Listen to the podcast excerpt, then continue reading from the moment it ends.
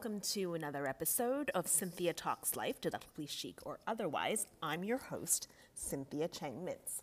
I hope everyone who celebrates had a wonderful Thanksgiving and hope nothing failed in your cooking. And as you can, might have seen in my Instagram posts, that uh, the cornbread wasn't exactly that great and it was a hashtag fail, kinda. Anyway.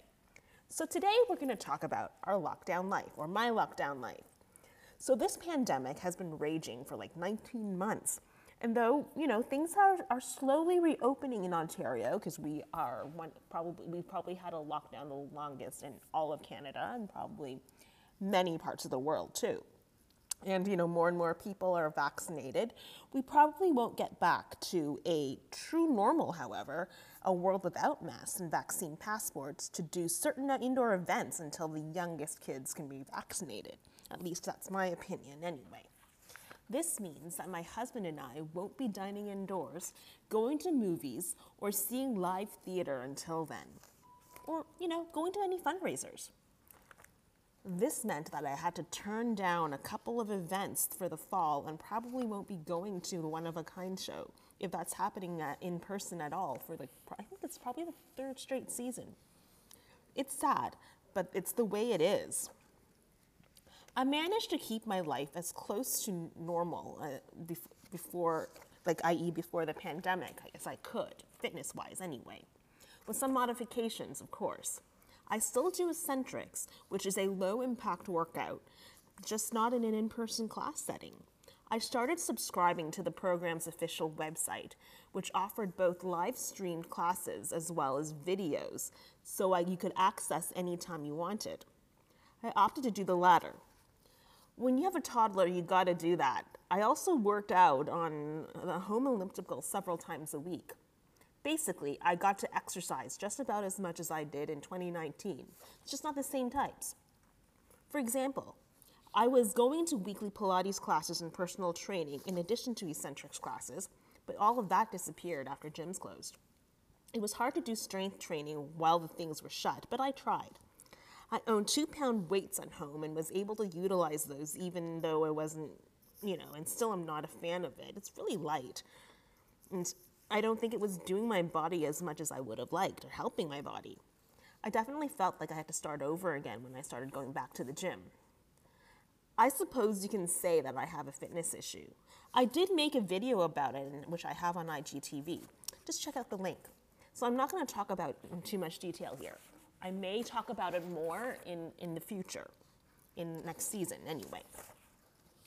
Those of you who heard my cooking episode or read my blog know that I started making my own bread when the pandemic began.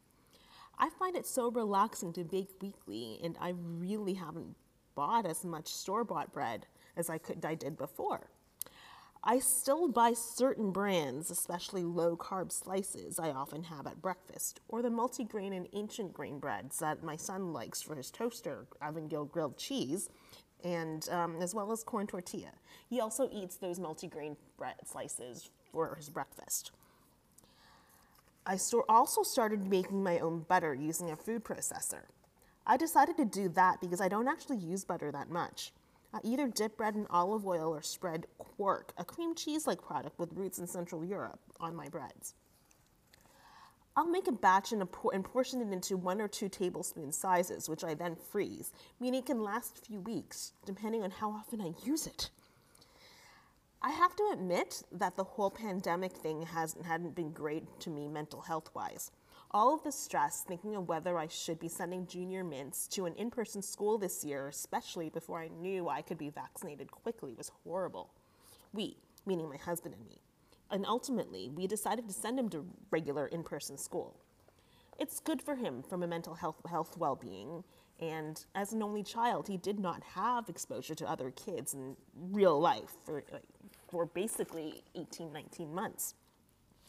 And even virtual exposure was in music classes and only once a week. Now he gets to spend time with peers five days a week. And of course, there were all those protests last year and the uptick of people, people canceling, as they call it, in last year in 2020. As you probably know from an earlier episode, I am not exactly a big fan of current DE&I philosophy. And people constantly posting on social media as well as articles posted on real life on real media about various methods of increasing inclusion are so one-sided. They don't look at all sides and don't believe in debate. It's kind of sad. I'll talk about it more in the season finale wrap up next episode. But those posts were so constant that they were hard to ignore. If we tried to engage, or if I tried to engage, I was told I was wrong, yada yada, blah blah blah. You know the drill. You heard my diversity episode. If you haven't, go check it out. I have to say that the pandemic also meant that my son didn't get to do many things kids his age should have done by three, other than besides, you know, seeing peers in, in person. For example, we haven't dined indoors since March 2020 and not inside a fast food restaurant as a family since, oh my goodness, 2019. Therefore, he has no real memory of eating at McDonald's, for example. By the time I was three, I had probably been inside McDonald's many times. He also hasn't gone trick or treating, and we don't plan on taking him out this year either. Okay, we don't really encourage sugar in our family, nor am I a big fan of added sugar, but still, it's a childhood experience. The lack of playdates and other proper, as we will probably quote air quotes, North American kid things didn't happen in these either. Especially Toronto things like going to the X, the Canadian National Exhibition, which was called off two years in a row. It was a birthday pre first day of school thing for me when I was a kid, since my birthday is in early September. Of course, that's the glass half empty view. On the half full side, he's had experiences that were quite good. Since we weren't able to dine out, any restaurant food was takeout or delivery. And because many restaurants, which normally do not, are, are norm, who nor, not normally places that did takeout, were doing such, Junior Mints had the opportunity to experience foods from restaurants that were not toddler friendly. He's had from a steakhouse, for example. We still enjoyed our weekend brunch ritual, though at home and delivered, even trying and even trying restaurants we hadn't tried gone to in the past. We didn't order from national or international chains much, opting for local independent places or local chains. We tried to pick healthier options, but that doesn't always happen. Oftentimes, we'd order dinner for, for our Sunday brunches. So basically, we would order brunch food and then something extra that we would have at dinner. Junior Mintz's favorite meals include waffles, and he even has a dance for it, and avocado toast. He also loves his potatoes, which makes him different from me. I'm just not a fan at all. Speaking of getting things delivered, though I've shopped online quite a bit even before the pandemic, buying groceries online was not something I did often until 2019, before the pandemic. I like this I like the store I shop at. It's a local chain of just a small handful of stores and offers mostly organic products.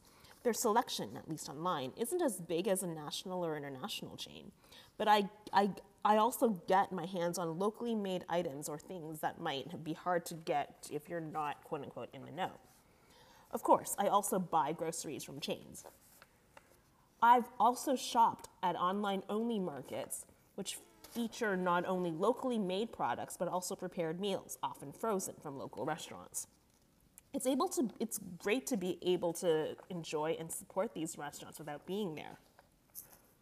And as things slowly get back to normal, I sometimes worry that we are also getting too used to lockdown life.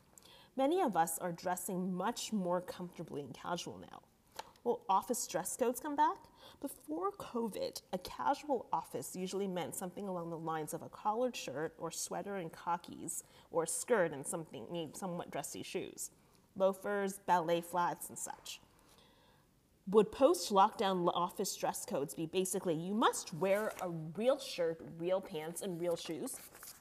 Basically, as long as it's not pajamas, workout gear, loungewear, or underwear, and no flip flops.